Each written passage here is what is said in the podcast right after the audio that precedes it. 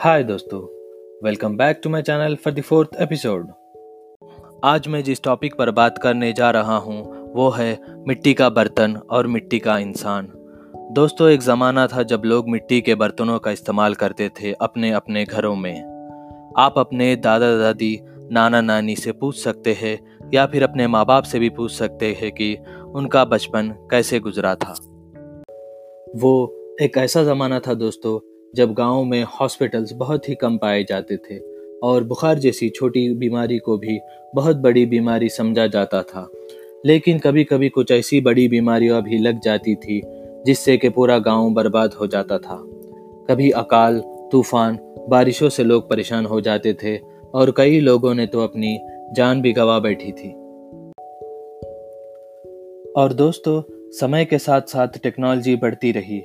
गाँव शहरों में तब्दील होने लगा और इंसान आगे बढ़ने लगा। लेकिन फिर कभी भी इंसान ने पीछे मुड़कर नहीं देखा। मगर दोस्तों, आज इतनी टेक्नोलॉजी होने के बावजूद भी, इतनी साइंस तरक्की करने के बावजूद भी, इतने हॉस्पिटल्स होने के बावजूद भी, लोग कई बीमारियों से मर रहे हैं। मैं साइंस या टेक्नोलॉजी को ब्लेम नहीं कर रहा हूँ, मगर इंसान आज मिट्टी से इतना दूर होता जा रहा है कि वो अपना वजूद ही भूल बैठा है।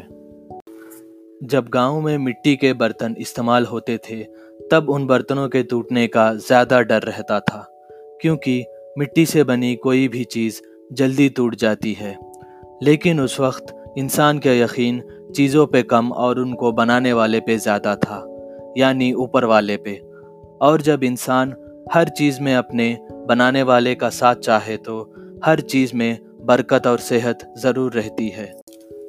आज हमारा यकीन चीज़ों में ज़्यादा है। हम समझ बैठे हैं कि सिर्फ़ पैसा ही सब कुछ है और पैसे से सारी खुशियाँ खरीदी जा सकती है।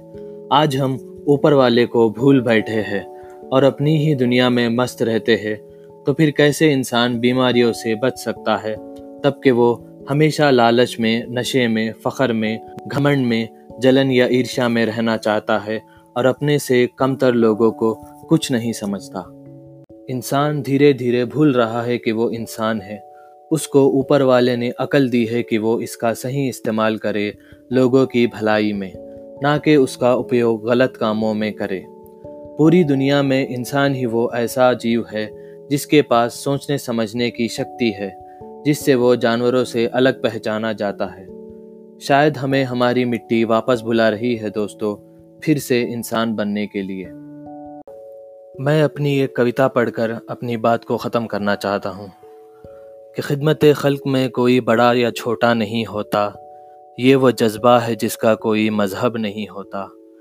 तेरे अमाल का बदला तुझे ही देना है ए जिन्नो इंस, क्योंकि खुदा के आगे तेरे लिए कोई और खड़ा नहीं होता।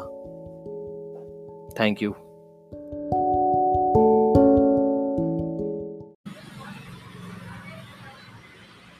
और हाँ दोस्तों, आखिर में मैं ये बात कहना चाहता हूँ कि अगर आप मुझे फाइनेंशियली और मॉरल सपोर्ट करना चाह रहे तो आप मुझे मेल कर सकते हैं। मेरा मेल आईडी है Mohammed Khalid nine five nine eight Gmail dot com. Spelling ये है M O H A M M A D K H A L I D nine five nine eight Gmail dot com. And if you want to support me financially or morally you can mail me through the email id the mail id is muhammadkhalid959 at gmail.com thank you